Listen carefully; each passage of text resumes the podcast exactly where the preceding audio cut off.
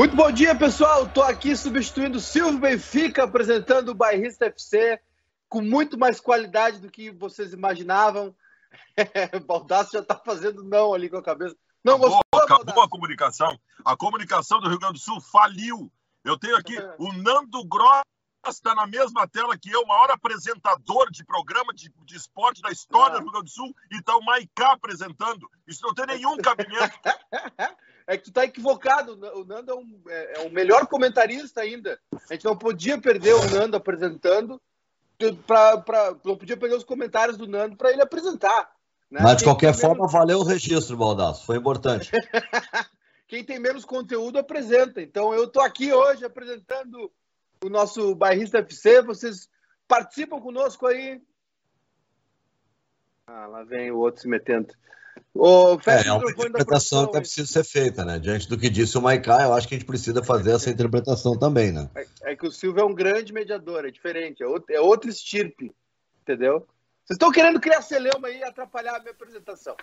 Vocês participam conosco aí no YouTube, uh, no Facebook, nós estamos ao vivo na Twitch também, imagens. Lá no Twitter tem enquetes, tem as frases do programa, quem está tweetando aí pode participar lá conosco também. Tem o chat do YouTube, o chat do Facebook também. Não briguem, né? Não fiquem batendo boca. Vamos fomentar aí, vamos fazer um programa divertido, comentários legais, que eu vou colocar aqui para a pauta, aqui para discussão. Mas tá bem, quanto tempo pouco... vai ter essa tua... Tu parece o R E C abrindo o programa, mas quanto tempo vai ter essa tua programa, cara? Ah, mas é só corneta, hein, ó? É só corneta. Não, é brincadeira. Eu vou lá atrás do, do... Vou lá derrubar os robôs lá, o teu seguidor robô lá. Os sessenta e dois por cento, de acordo com o tribunal do Twitter, caiu a casa do Baldasso. sessenta e dois por cento dos seguidores do Baldasso são robôs no Twitter. Cara, eu não sei o que acontece com esse Twitter, o Baldasso, mas tem uma, tem uma turma que age bem, tá, né, é, é, desse negócio. Eu, sabe que qualquer, qualquer depoimento assim que eu me posicione... Isso começou lá atrás, vocês vão lembrar, naquele rolo que deu uma manifestação do Mendels, que mal entendido em relação a Marielle, e aí eu, como gerente da rádio, me posicionei. Bom, ali foi assim, ó, um absurdo, né? E, e de lá para cá, qualquer manifestação, tá, seja da mais ingênua possível, assim, saudando uma vacina que seja, né, já que o nosso presidente é contra, pronto, né? Então, assim, ó, eu vou contabilizando, Baldasso, eu só perco seguidores há uns quatro meses, desde aquela época lá, só, só perdendo seguidores. De uma, de uma, mas assim, ó, de uma maneira, eu, eu, eu já troquei de senha, já troquei disso, já troquei daquilo, não adianta. Vai perdendo igual. Então, eu já tô, quando chegar a zero, eu recomeço. Ô, Nando, o meu, o meu sonho é chegar a zero seguidores no Twitter. O Twitter não serve pra nada, o Twitter é o esgoto da sociedade. O, não, Twitter, o, Twitter é um, o Twitter é um palanque para milícias e organizações criminosas não, que destroem... Não. que destroem reputações. Sabe que eu sou do tempo, Nando Gross, eu sou do tempo que se dizia o seguinte: eu, tudo que eu faço na minha vida é para deitar a cabeça no travesseiro tranquilo, com a consciência limpa, né? Hoje não adianta mais isso. Tu pode fazer tudo certo na tua vida. Se o Twitter decidir inventar uma situação em que tu, tu, tu age de forma ilícita, eles vão, eles vão denunciar, eles vão julgar e eles vão condenar, e tu vai ficar como um, um, um criminoso. Tu vira um criminoso de uma hora para outra no Twitter, porque o Twitter define isso. Eu quero que o Twitter vá pra puta que pariu. Não! É isso que eu, Calma, eu, quero, é isso. eu quero que acabe, eu quero que acabe esta rede social, que foi Não. a rede social que, me, que, eu, come, que eu surgi. A rede social que eu surgi... Tu tá brabo porque ela censurou o Trump. Tu tá brabo porque ela censurou o Trump. É. Não, eu quero que outro, esse é outro. É. Tá, então tá. Deu, acabou o muro das lamentações. Daqui a pouco tem o Eduardo ainda, Nando Gross. Te prepara que hoje os dois vão ficar assim, ó, juntinhos aí. Como Ô, Maiká, eu, jogo, mão, eu quero fazer jogo do Celta hoje pelo Campeonato Espanhol ou não, hein? Tu não viu o calendário? Não, o Celta não joga. Eu tenho, eu tenho uma pergunta para fazer para o Nando Gross. Ontem, tá ontem ah. eu olhei... Uh, eu olhei o primeiro tempo do jogo do Sampaoli, do Atlético Mineiro com o Bragantino, depois eu abri minha live. Cara, tá. uh, o Sampaoli só tem um esquema sem variação, o, o, o, o Nando Gross. O Sampa... Tu não acha que o, o Sampaoli, o Coudet também era assim no Internacional, Não são treinadores que precisam começar a pensar em alternativas de jogo. O Sampaoli joga da mesma forma há anos. É um time previsível. É só aprender como joga o time do Sampaoli que não acontece mais nada, cara. É, é, é, é, em meio ao jogo, às vezes mostra dificuldades, né? Mas esse Bragantino goleou o São Paulo também, né? Esse é um time que vem, que vem dando uma surpreendida, né? Mas uh, o Atlético a gente superestima um pouco, né? Porque eu não vejo assim, tá, o elenco é milionário, mas aí tu vai olhar o grupo de jogadores, não é assim nenhum grupo de assustar o do Atlético Mineiro. O Atlético tem dois grandes jogadores, Ioran e Keno. Esses dois jogadores são diferenciados. Não, tem Ei, mais gente tu, lá. Tem, tu vê, o Keno tá numa boa fase, mas o Keno começou lá a temporada e queriam matar ele. Tava na reserva, não fazia gol, queriam mandar não, embora, não. Agora ele engrenou. Não, o, elen o elenco do Atlético é bom. O elenco do Atlético é muito bom. O goleiro é muito bom. Tem o Júnior Alonso, tem Guilherme Arana. Cara, é, tem um Guilherme, Arana, Guilherme Arana. Tem, Guilherme tem Arana um é um grande lateral. O Sacha, o Sacha é um cara que foi, foi muito injustiçado aqui, porque entrou na onda aquela da, da valsa lá, acabou pagando um pato gigantesco para ele. É bom jogador. Eduardo Vargas. Cara, é um elenco bom. Agora, uh, oscila demais, né? É. Não, eu acho que é bom o elenco. Até o Vargas chegou mais recente, né? Eu acho bom o elenco. Né? Só não acho, não é o, o Flamengo, por exemplo, do ano passado, nem desse ano em termos de elenco. O próprio Palmeiras tem um elenco forte, né? e, e o Grêmio, para mim, tem um elenco melhor do que o do Atlético Mineiro, a meu ver. Né? Ô Nando, e, e Baldasso, outra coisa que tem que levar em consideração é a primeira temporada lá, né? Não, não fechou nenhuma temporada ainda do, do Sampaoli lá no Atlético. Claro, ele saiu do Santos daquela forma abrupta lá, brigado, né? Teve um litígio, aí teve uma especulação muito forte do Palmeiras, o Palmeiras não aceitou pagar o que o, o Sampaoli uh, pediu, e o Atlético entrou na briga e levou. Mas é a primeira temporada do cara. Poucos fazem uma, é. uma primeira temporada brigando por título. Eu acho assim, ó, até para essa questão que o Baldasso está acompanhando, e é meio que uma linha de frente nesse, nesse debate colorado aí, que é o seguinte, é, o que pode ser a glória, aparentemente para alguns pode parecer um problema, eu não vejo como problema, que seria... Pô, se o Inter é campeão brasileiro, faz o quê com o Abel? Pô, enche de beijo.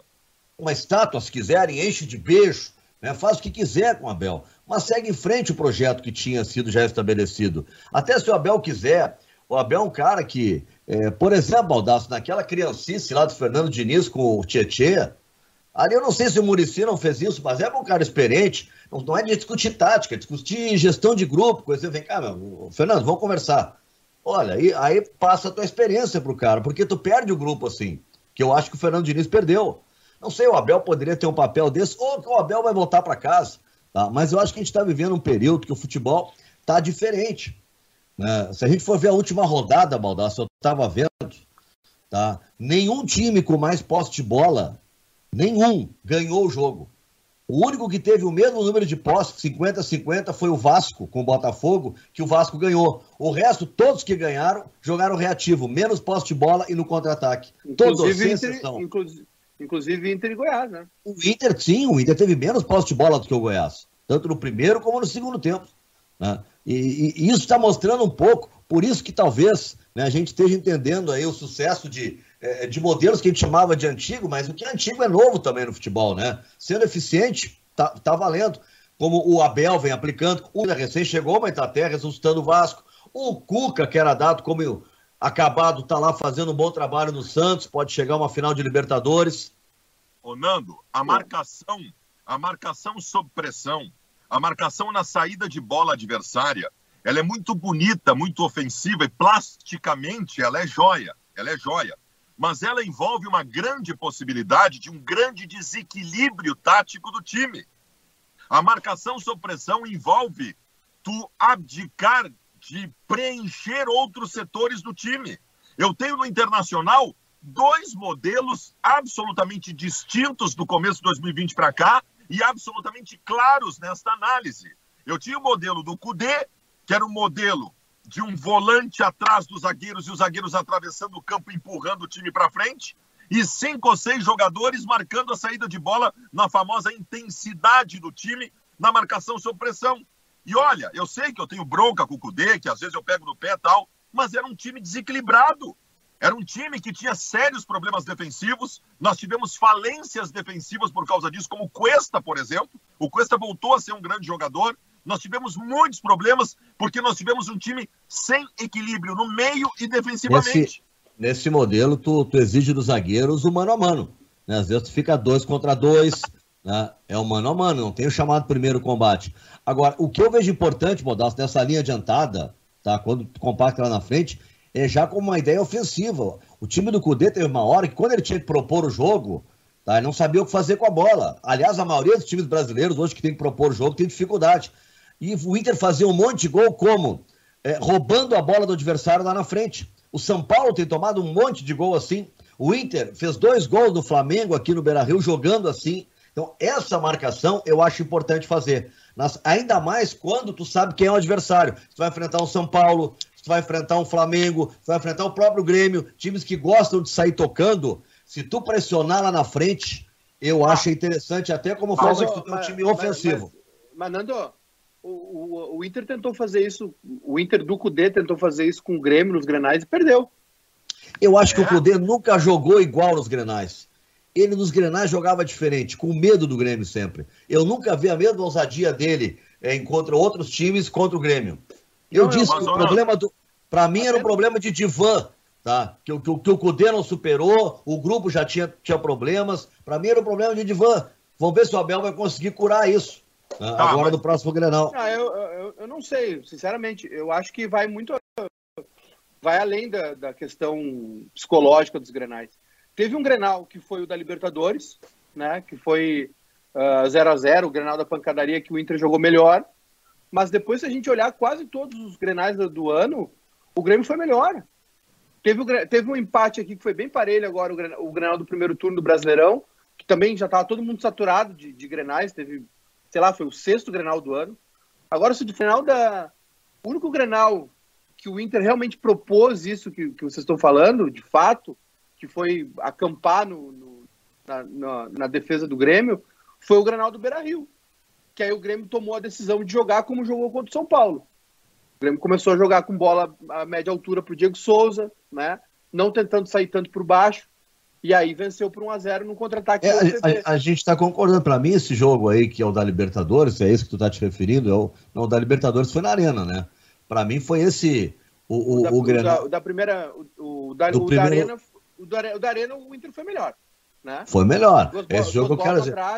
Para mim ali, o Inter, o Inter foi melhor e, e, e, e jogou como ele vinha jogando. Nos, grema, nos demais Grenais, acho que o Coudet sempre mudava a forma de jogar. Era uma maneira diferente de jogar, não, não aplicava a mesma forma.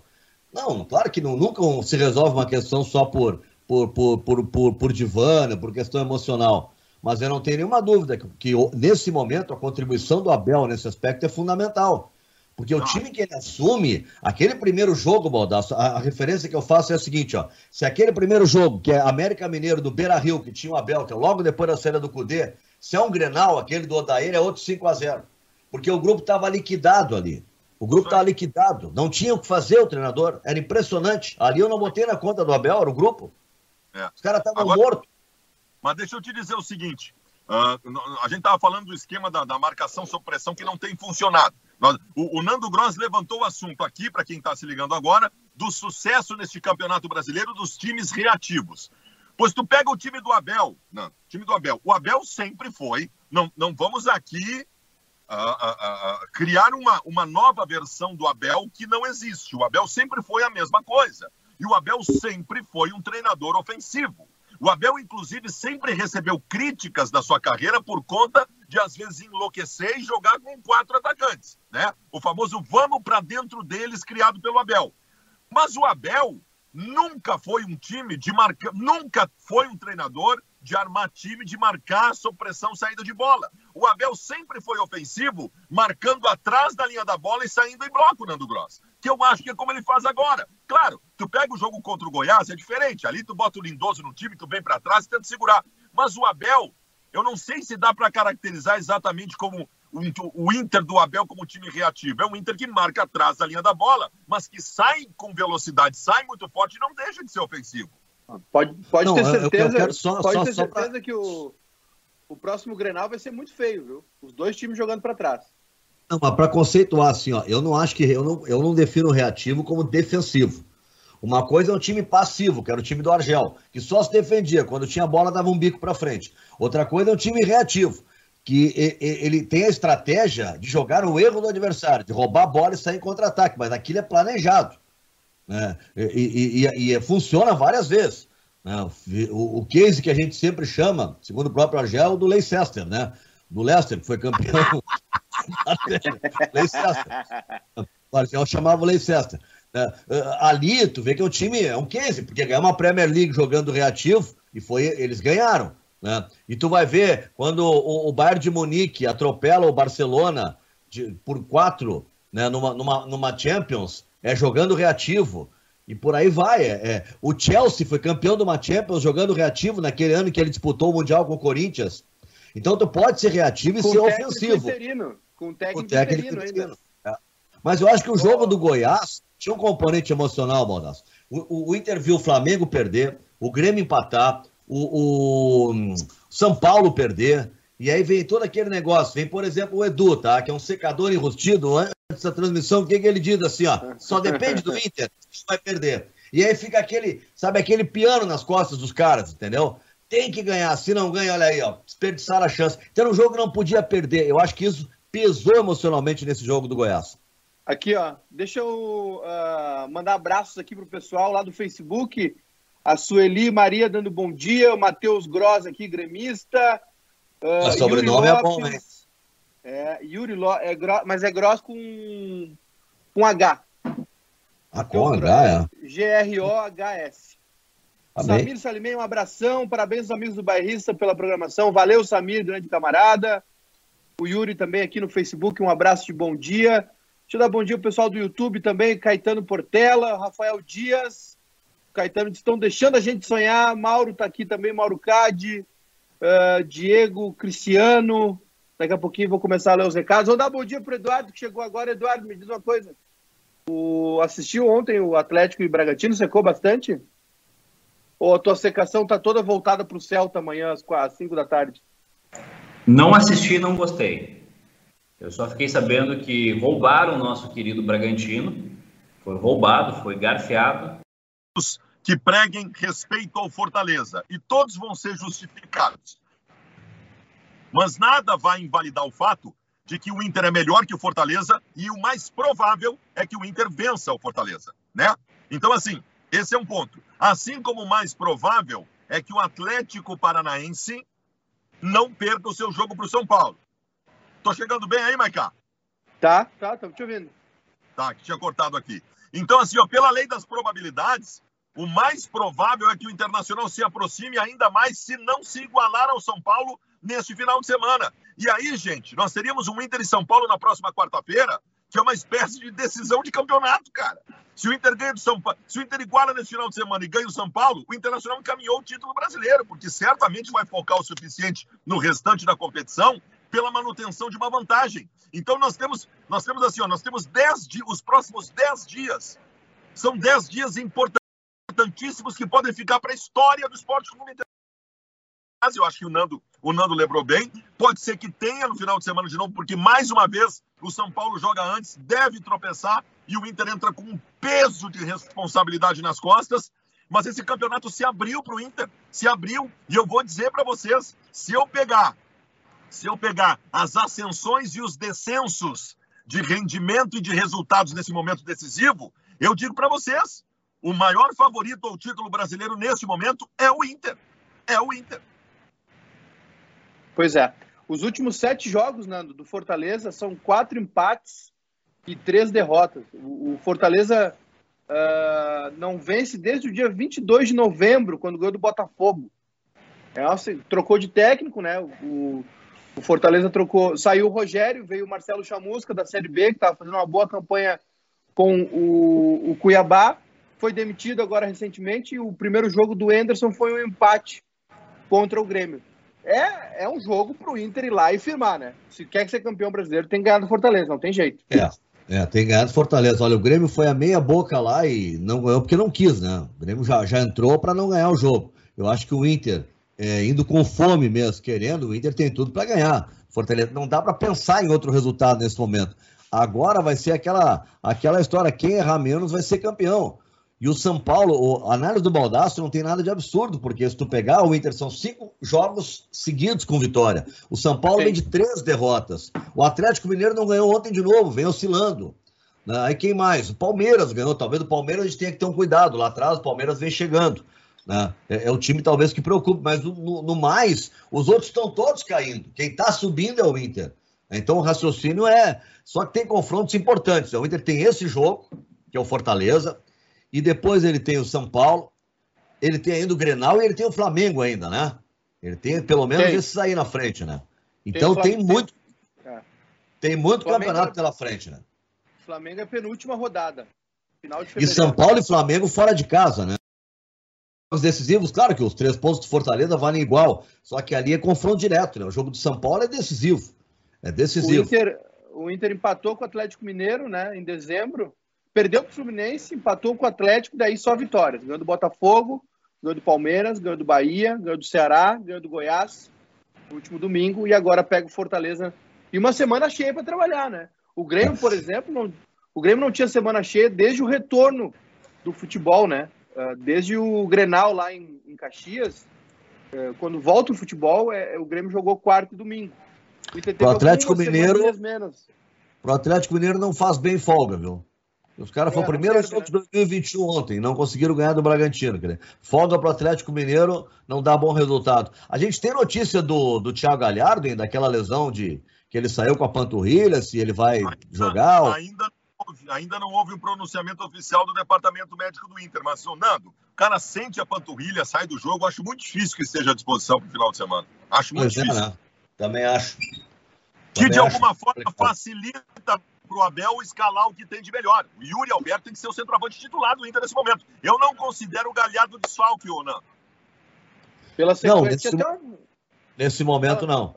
Não, não, nesse momento não. Eu, eu botaria Yuri Alberto e, e Galhardo, tá? Com todo respeito ao garoto Caio, eu acho que ele cumpre uma boa função, mas eu acho que o Inter cresce, né? Encor, encorpa mais. Mas eu tenho que respeitar o trabalho do treinador, que vem com seis vitórias consecutivas, cinco não, no Brasileirão. Quem na área? Na área? É. Não, eu, eu, eu acho que, que por uma condição física, tá? Por uma condição física, é, é, é que o Abel tá jogando com um na área, né? Que que, que, que eu acho que poderia fazer naturalmente? Tu manter ali o teu, teu, teu meio campo com o Dourado, né? Com o Edenilson, com o Patrick e com o Prachetes, né? E aí tu tem dois atacantes, Yuri Alberto e Galhardo. Eu acho que dá para fazer esse modelo, né? Mas o Abel tá jogando diferente. Ele joga com quatro um quatro um, ele segura o Dourado e abre o Caio no lado direito. Né? Vem, vem da direita para a esquerda, Caio, Edenilson, Prachedes e Patrick. Fica Caio e Patrick, um de cada lado. Né? Eu faria só uma pequena, um pequeno ajuste, porque eu acho que uh, uh, o Yuri Alberto uh, fazer essa função do Caio, daí talvez fosse um desperdício mesmo. Ele ter, teria que estar lá na frente, mais próximo da área. Mas se tu uh, fizer duas linhas pra, na hora de defender... É, tu vai botar Yuri Alberto e Galhardo à frente dessas duas linhas. E aí eu acho que facilita para jogar os dois. Né? O Coudet não fazia duas linhas, ele fazia aquela linha, era o um três dois, né? Que é quase com um losango de meio campo. Né? Ele segurava. Agora o, o tripé. Eles são esperados, né? O Patrick e o Edenilson, nesse esquema do Abel, eles jogam numa linha posterior aonde jogavam com o Odair. Era um pouquinho diferente, né? É, o, o que eu vejo é que o. o... O time do Abel, ele, ele acho que agride um pouco mais, mas é, é que a gente tá lembrando do Odair por causa da, do modelo reativo, e a diretoria começa a temporada dizendo que queremos mudar o modelo, não era nem que o Odair fosse ruim ou bom, né? Agora a questão do Odair, o principal erro, do, e o Marcelo Medeiros já admitiu esse, né, a grande, o grande erro do Odair foi a hora que tiraram o Odair. Tá bem que tu quisesse trocar o modelo no final da temporada, vamos, obrigado Odair, agora aquela troca que chamaram do Zé Ricardo foi estapafúrdia, né? Mas aquilo ali, aquilo, aquilo ali, Nando, essa troca do, do, do Marcelo Medeiros é, foi muito por um conselho que agora ele conseguiu dar ao Alessandro Barcelos. É a pressão de rede social. O Marcelo Medeiros se rendeu a uma pressão de rede social, se rendeu a uma pressão é, que estava insustentável o clima, que a torcida não queria mais o Odair, que era inadmissível o Inter perder pro, pro, pro C S A do, do Argel, aquela pressão de rede social, que é uma pressão minúscula, se a gente for comparar a, a, a, ao tamanho da torcida do Inter, serviu para se definir que o, o trabalho do Odair não prestava mais, que não funcionava mais, e aí se passa para um, uma aposta que comprovadamente não deu certo em lugar nenhum. O Zé Ricardo não é um, um técnico com o tamanho do Internacional. Quase. E outra, tu tira, tu tira um técnico que tem conhecimento do Beira-Rio, conhecimento dos jogadores, apoio dos jogadores, para colocar um, um, um completo desconhecido, faltando cinco, seis rodadas para acabar o eu, campeonato. Eu, eu, eu acho que... Eu, eu não, Maiká, eu não, para pegar o gancho, eu, eu não abandonaria, o, o Eduardo tem razão, eu não abandonaria o Twitter para tu ter como base de decisão. Mas eu faria assim, ó, o que o Twitter decidir, tu faz o contrário. Porque tudo que o Twitter decidir é o que tu não deve fazer. O Twitter só de... é só decisão burra, como são burras as pessoas que decidem no Twitter. Eu vou dizer uma coisa para vocês, tá? Sobre, sobre redes sociais. Eu acho que, eh, eu concordo, o Marcelo Medeiros deu muita atenção, a, e, e, hiperdimensionou, né, a relevância das redes sociais. É, esses dias no Sob Pressão, que o Silvio gravou com o Romildo Bolzoni, falou que, que na internet não, é, as, tudo, todas as opiniões são definitivas, falando mal também nesse sentido. Eu acho o seguinte, tá? Eu acho que tem um choque de geração, né? Tem um choque de geração, essa geração mais velha, é, de Romildo, Medeiros, enfim, esse pessoal que também não tem a profissão que a gente tem, eles sentem uma dificuldade de entender esse processo, mas eu acho que também tem falha dos clubes e das pessoas, dessas figuras, e não interpretar, não saber interpretar, não saber ler essa, essa, essa função das redes sociais. Eu acho muito fácil demonizar a coisa, né? Chegar ah, a dizer, mas não, eu... que tem lá não presta, não sei o quê. Não é isso. Maiká, não coloque, outra... não, não coloca todas as redes sociais no mesmo balaio. Nós estamos falando do Twitter. Não, não, não estou colocando. Eu só, eu só acho que é muito fácil para um presidente de clube vir aqui e demonizar, né? Mas não, você, mas não é a, não é a demonização da, da rede social, Maiká. É que eu acho que é o seguinte, é, as pessoas na rede social, e aí não é o problema das pessoas, é, é uma opinião de bar, tu não tem compromisso nenhum com essa opinião. Hoje tu odeia o Odair porque ele perdeu, amanhã tu já tá amando de novo porque ele ganhou, não tem embasamento, não tem embasamento nenhum. Ok, mas aí... É, mas é efeito manada. Ah, ele é um péssimo treinador porque fez isso, isso e isso. Não, ele é um péssimo treinador porque perdeu, ele é um ótimo treinador porque ganhou. Então, assim, essa falta de embasamento e, essa, e, e, e esse efeito de que, meu Deus, tá todo mundo falando sobre isso, é uma mentira. Se a gente tá, for tá. ver, ver de rede social aqui no, no, no Rio Grande do Sul, Twitter... Se tiver cinquenta mil pessoas no Twitter, é muito. É certo? Isso aí. O universo, aí... eu vou dizer para vocês, eu vou dizer para vocês com toda a garantia do mundo, o universo do Twitter, que trata de internacional, tem trinta mil pessoas. São trinta mil pessoas que seguem as mesmas pessoas, que interagem com as mesmas pessoas e que formaram um núcleo de opinião parecida. Para estas pessoas, é, é tudo muito bem definido. Entende? E essas pessoas não representam em absolutamente nada o universo colorado, que tem oito milhões de torcedores. Nada. Aliás, elas pensam tá. diferente do que os colorados de verdade pensam. Outra, tá, mas aí tem uma outra coisa que é o seguinte. Tu, Baldasso e o Edu, vocês são, vocês são as rinhas de galo, né? Vocês passam o tempo todo provocando. Então é óbvio que vai gerar uma reação. Tá, mas por quê? Por que que no YouTube é legal? Por que que no YouTube é legal? Não, não sei por que que é legal. Eu só estou te dizendo que vocês estão medindo, usando uma régua pessoal de vocês para medir uma plataforma. E outra, os, os argumentos que vocês deram me deram razão, porque os clubes não sabem usar isso. Se o Marcelo Medeiros saiu correndo para demitir o Odair porque meia dúzia de pessoas falaram mal do Odair no Twitter, quem está errado é o Marcelo Medeiros. Óbvio, óbvio, é uma burrice, porque, porque, aí tu pega, porque aí tu pega um relatório, os presidentes que, que... Vamos lá, Marcelo Medeiros não sabe nem o que é, que é Twitter, Romildo Bolzano não sabe nem o que é, que é Twitter. Tu pega uns caras aí de cinquenta, sessenta anos, que eles se baseiam em relatórios uh, elaborados por assessoria, por empresas de inteligência. Não tem relatório nada, Edu. Tem relatório sim, eu sei que tem, é, existe é relatório sim. Todas eu tenho as cinquenta e oito anos, Edu. Social, eu tenho cinquenta e oito anos, Edu.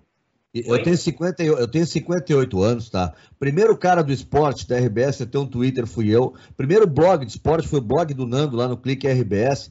Essa questão de, de, de, de cabeça não está necessariamente é. na idade, cara. Está numa questão é a, conceitual. É a, também, mas é, a, mas é a, a nossa profissão que, que, que tem é, mais facilidade é para lidar com a isso. Gente acha que todo mundo, a gente acha que todo mundo age da mesma forma que, que a gente, porque para nós é fácil, para nós é simples. Só que pega o Romildo, o Romildo não sabe nem o que é Twitter. Eu vi uma pergunta, na, e, e, e aí esse distanciamento das pessoas com as redes sociais. Eu vi uma pergunta na coletiva do Inter, que eu até achei boa, da repórter, que ela disse o seguinte: Abel, e a rede véu de noiva? Porque na rede social, no Twitter, a rede véu de noiva era o acontecimento do ano. Meu Deus do céu, o Inter voltou com a rede véu de noiva, é a rede, não sei o quê. Ela perguntou e o Abel disse, ah, desculpa, não entendi. Aí foram explicar para o Abel o que, que era a rede véu de noiva. Por quê? Porque eu, eu, o universo do Abel é outro, ele não está ali. Mas não é só do Abel. Eu citei a rede véu de noiva numa live minha do YouTube, eu recebi duzentos recados perguntando o que, que era aquilo.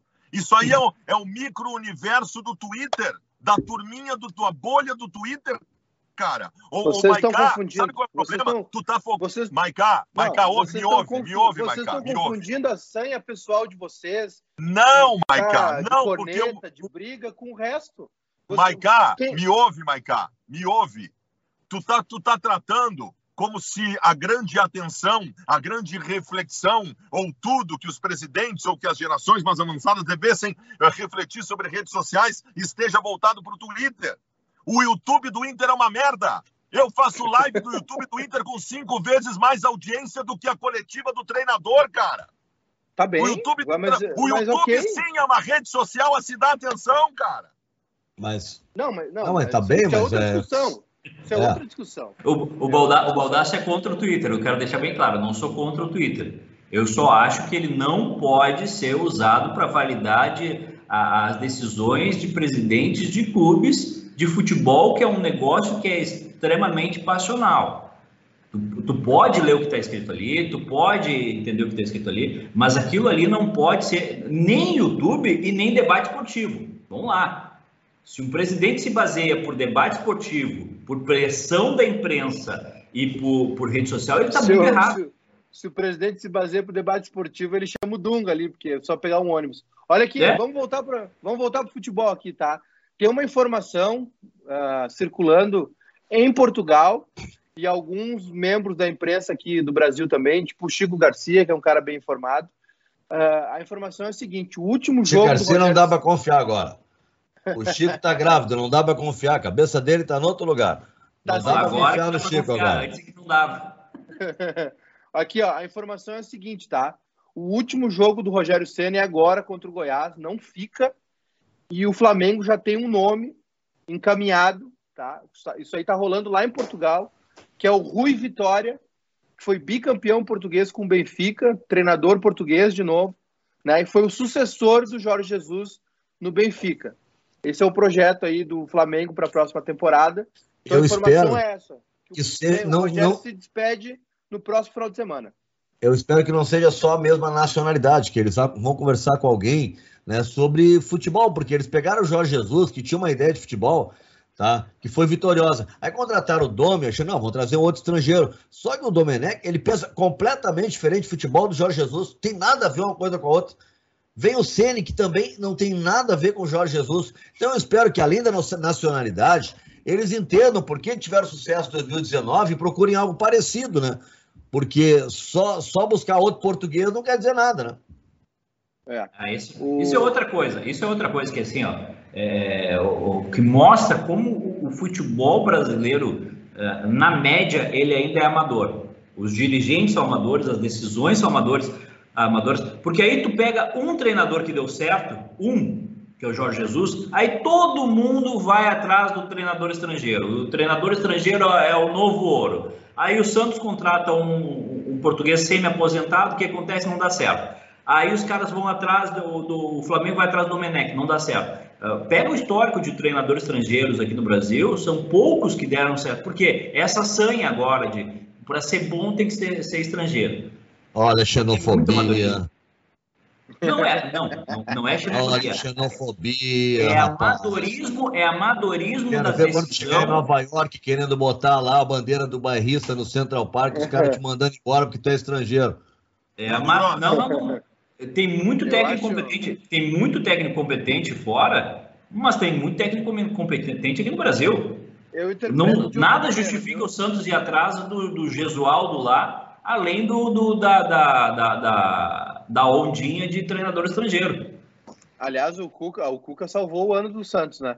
Eu interpreto de outra maneira, viu, Baldasso? Eu acho que o Brasil saturou o mercado de treinador. Tem uns caras aí que já deu o que tinha que dar, tipo o Mano Menezes, por exemplo. Né? O Mano Menezes, olha, os últimos trabalhos do Mano são lamentáveis, atitudes do, fora as atitudes dele, né? Tem vários caras aí que estão... Se, se a gente for ver, o mercado de treinadores brasileiro é muito restrito. Muito mas restrito. O, mas o Maiká... É que tem uma geração boa na Série B, hein?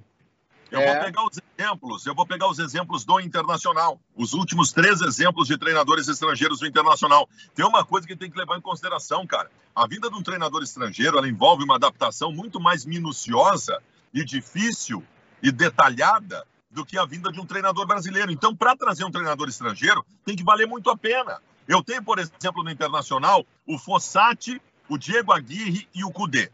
Eu, eu vou traçar alguns paralelos de todos eles. Um, um paralelo, preparação física. Diferente, outra realidade. Os três okay. tiveram dificuldades em relação a isso. Mas ah, aí... Mas aí... A administração de pressão. Os três tiveram dificuldades com isso. O Jorge Fossati quase saiu no soco com o Serginho Couto numa coletiva. O Coudet saiu daqui dizendo que era inacreditável a pressão que sofreu. Então, assim, para trazer um treinador estrangeiro, tu tem que ter muita convicção de que ele possa fazer a diferença a ponto de tu aguentar essas adaptações que ele tem que ter, cara. Mas aí vem um Jorge Jesus que bota o time para jogar quarta e domingo e dá certo. Ganha Libertadores e Brasileiro num ano só. Tomara que não seja exceção. O Abel Ferreira do Abel, o Abel Ferreira do Palmeiras, talvez mostre que o Jorge Jesus não era exceção, porque até então é exceção, Maiká. É, eu, Bom, eu, eu acho que tem que analisar, tem que conversar com o cara, tem que entender antes de contratar. Não pode fazer, por exemplo, contra, contratar o Diego Aguirre, aí o pessoal do futebol do Inter, da diretoria, ficou surpreso porque ele mudava demais o time, não repetia a escalação. Pô, mas não sabiam o método, a maneira como ele trabalhava, isso tem que ser conversado antes. Mas claro que é. Tu tem que conversar antes para saber. Vem cá, tá bom, tu pensa futebol assim, vamos lá, o dia a dia, como é que é o trabalho, método de treinamento. E, e isso aí não é o Cartola, só o presidente, né? Que um é advogado, outro é economista. Não, tu vai levar junto os caras do clube, né? Vai levar os teus analistas de desempenho, o teu auxiliar de preparação, o teu treinador lá, que todo mundo tem uma comissão técnica, né? Leva os, e vai conversar.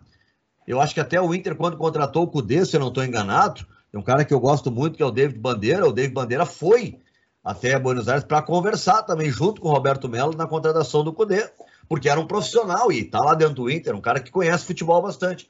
Eu, eu acho que é importante isso. Às vezes o cara vão atrás daquele conceito antigo que a gente, quando falava em exterior, olha o perfil do treinador. Ah, tem que ser um cara que chega e mete o pé na porta, gritando, como se isso fosse perfil de treinador. É que, Nando, também tem, a gente leva a questão do Gesualdo, por exemplo. O Santos como um todo estava perdido, como clube, né? Teve impeachment, tem uma série de questões. Tava... O, o, o trabalho que o Cuca fez no ano fora de campo talvez seja mais importante do que o time dentro de campo. Né? A questão de, de salário atrasado, a redução de salário. O Santos reduziu o salário em oitenta por cento durante a parada do futebol, sem consultar o grupo. Veio uma notícia, veio a informa... veio a ordem de cima para baixo e pegou o jogador de surpresa, enfim, e atrasando vencimentos. Olha aqui. Uh, a, a Copa do Brasil, tá? Divulgou aí a, as datas oficiais. Dia quatorze, na quinta-feira, tem o sorteio dos manos, né? Então é o seguinte, ó. Uh, se o Palmeiras... Uh, bom, a data da final da, da Copa do Brasil era três e dez de fevereiro, né? Se o Palmeiras for a final da Libertadores, o jogo é hoje, tá três a zero, né? Dificilmente não vai. As datas das finais da Copa do Brasil, onze de fevereiro e dezessete. E se o Palmeiras for campeão da Libertadores, vinte e oito de fevereiro e sete de março. Nossa Senhora. O Grêmio, se o Palmeiras for campeão da Libertadores, Nando, o Grêmio vai ter que segurar o grupo até o fim do, do Brasileiro. Vai, vai terminar o Brasileiro e vai ficar treinando. Até que dia de março? Qual é, qual é o dia da final? sete de março. Não, porque eu imagino que mas, até pra, essa, essa prorrogação que o Grêmio fez e outros clubes também de contratos com seus atletas, que vencia agora em dezembro, os caras prorrogaram até o final do Brasileirão, né? Imaginando que tudo terminava ali. Agora vai até sete é, de março ainda. O último jogo do Grêmio no Brasileiro é vinte e quatro de fevereiro contra o Bragantino, lá em São Paulo. E, e dia vinte e sete começa o Gauchão. vinte e sete está marcado com o Gauchão, tem Caxias e Grêmio. É, o problema maior do Gauchão é esse, né? Não tem como alguém gostar do Gauchão colocar ele assim como ele é colocado, né? É uma esculhambação isso. Né? Imagina, termina um campeonato, três dias depois tem o Gauchão, todo mundo sabe que teve pandemia, tá bom, mas então vamos adaptar esse ano. É uma esculhambação isso. E aí tem Copa do Brasil, tem pré-Libertadores.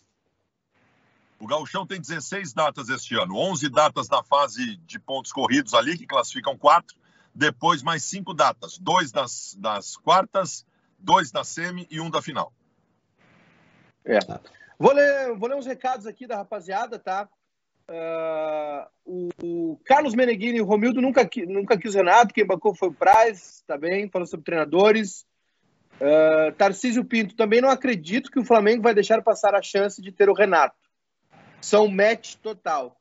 Mas não sei, sinceramente não sei, porque depois daquele episódio lá da semifinal da, da Libertadores, ficou um clima meio, meio estranho. A informação... Nem só isso, né? Nem só isso. É, o Renato vai querer colocar à prova a idolatria dele e a capacidade dele num, num Flamengo que dá para ver que está completamente bagunçado. O, é, o, toda análise que se faz do Flamengo, toda análise que se faz do Flamengo, que são grandes jogadores, que tem um elenco uh, muito bom, que, só que, cara, é o Flamengo, é o Rio de Janeiro e é uns caras que são malandros por natureza, por essência. É, agora no final do ano tinha uma, tinha uma, uma, uma notícia de que o Gabigol simulou uma lesão para não para fazer uma festa. Então, é muito difícil administrar um grupo do Flamengo que tem tantas estrelas. E não sei se o, se o Renato vai querer colocar à prova o, a idolatria dele como ele entrando como mais um. O Flamengo ele entra como ídolo, mas não entra no, no patamar de divindade que ele entra aqui no Rio Grande do Sul. É, tem que ver a questão, né, do, do título da Copa do Brasil, se vai ficar com o Grêmio. Mas a informação é que tem uma ala de dirigentes do Flamengo que ainda gosta muito do Renato.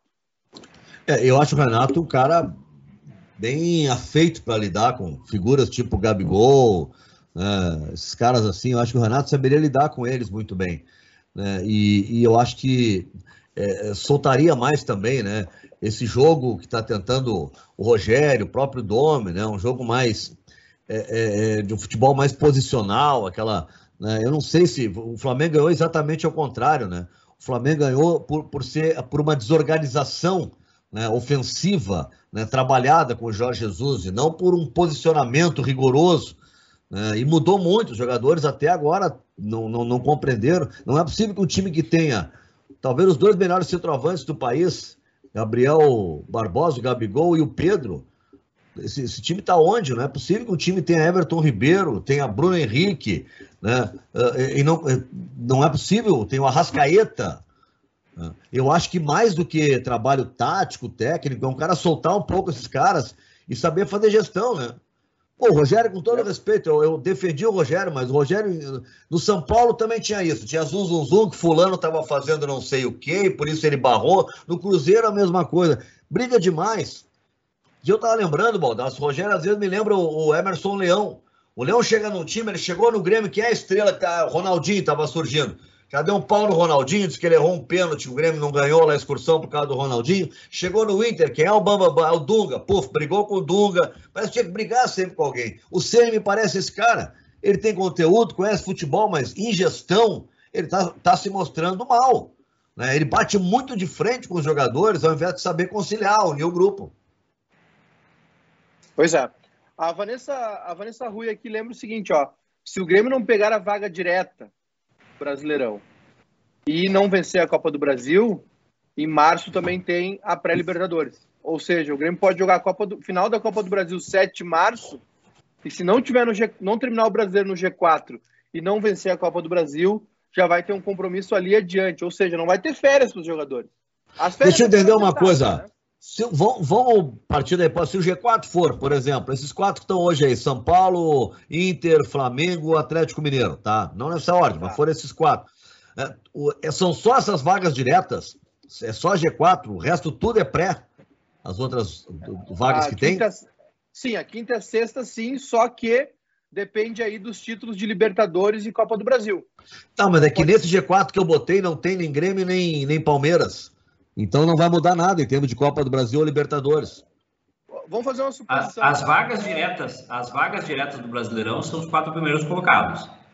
Tá. Então o Palmeiras resto... e Grêmio na Copa do Brasil, estou botando se fechar assim. Ele, Palmeiras e Grêmio, eles poderiam, se fechasse assim na, na situação atual, abrir vaga é, para pré-Libertadores e não para vaga direta.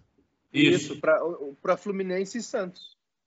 Por Perfeito. exemplo, hoje a gente tem um G quatro, né? São Paulo, Inter, Atlético e Flamengo. O quinto é o Grêmio, o sexto é o Palmeiras. Se o Grêmio vencer a Copa do Brasil e o Palmeiras ganhar a Libertadores, o Fluminense e o Santos vão para Libertadores, para pré, né? pré. Pré-Libertadores. E se o Santos ganhar, também, né? O Santos ganha. O Santos está no páreo ainda da Libertadores, aí sobe uma, né? Sobe uma vaga, digamos assim, vai para cima ali. Mas é, é, esse, essa prévia agora, esse aperitivo sexta-feira, né? Grêmio e Palmeiras.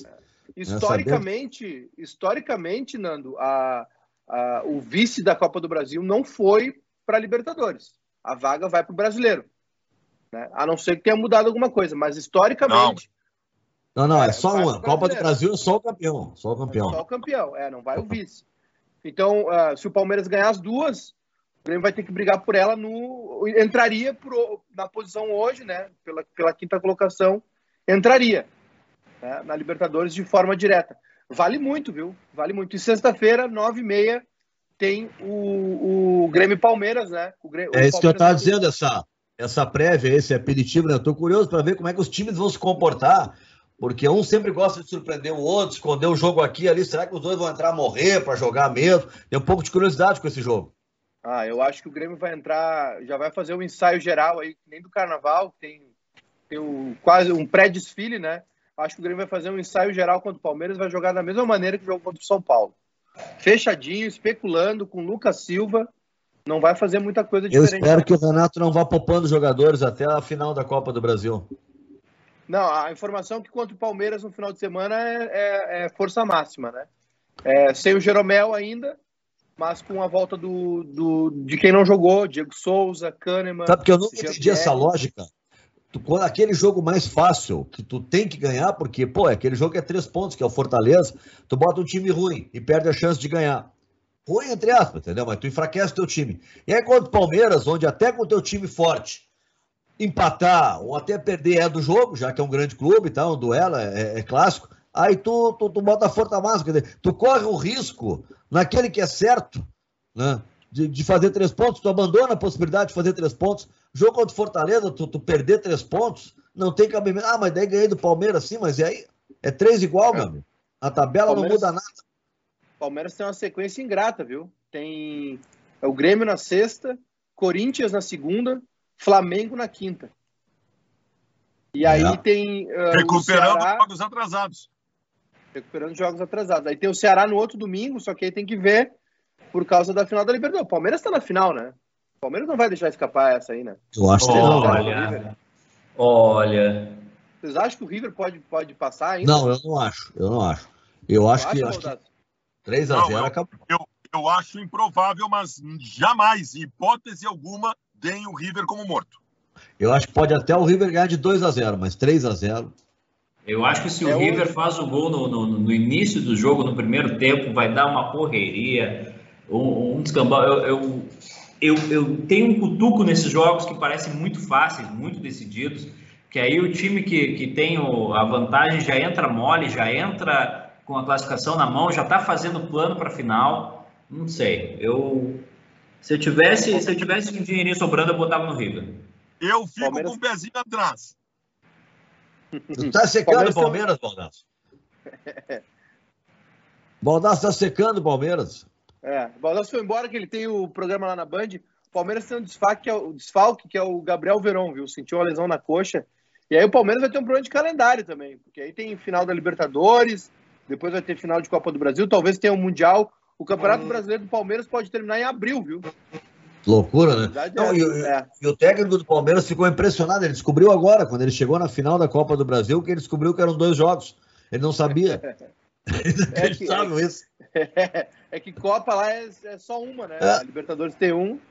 Ele, na Bom, coletiva é. perguntaram para ele sobre os jogos. Então, como assim dois? Não é um só. Ele não sabia. Na coletiva ele foi avisado que eram dois jogos. Então tá, vamos embora, vamos almoçar. Vamos. Esse foi mais um Bairrista F C. A gente volta amanhã. Para quem sentiu saudade de Silvio Benfica, ele voltará ao comando do programa. Amanhã tem Cleiton. Eu não senti falta. Também. Só para deixar é. claro, não senti falta. É um mau caráter desse Educa. Mau caráter. Hoje, então, nove e meia, né? O Palmeiras e River. E aí amanhã... Amanhã tem brasileiro, hein? Amanhã tem brasileiro e tem jogo Corinthians e Fluminense. E tem o Santos e Boca, sete e quinze. E o Corinthians e Fluminense, nove e meia. Aí amanhã, né? A gente repercute essa provável classificação do Palmeiras. Vamos falar mais da preparação de Grêmio e Inter aí. O Grêmio já na sexta-feira com uma, um aperitivo, né, Nando? Da final da Copa do Brasil. Isso aí. Espero que o Grêmio joga a valer mesmo, né? Joga... Eu, eu acredito naquilo, aquela minha tese, sabe qual é a mãe, cara? Você gosta de... A melhor maneira de preparar um time é jogando e ganhando. Né? Quanto mais ganhar, dá mais confiança, eu acho que só, só leva a crescimento. E não esquece que nós temos uma reunião oito da noite, tá, Edu? Deixa eu ser responsável e não esquece. Eu estou pronto, dezenove horas e cinquenta minutos estarei conectado. Tá bem. É. Valeu. Rossano, Rossano mandou aqui no YouTube, viu? Maiores ah. celebridades brasileiras, Nando Gross e Hugo Gloss. E o pessoal disse que o Bairrista o, é, é comandado pelo Renato, tá rodando o elenco. Hoje o Silvio e o, e o Kleber foram, foram poupados. É. Da manhã, não, não dá pra descansar muito. Foram vistos hoje de manhã lá na Band. Tchau. Massa. Tchau, tchau. A gente volta amanhã, Zé.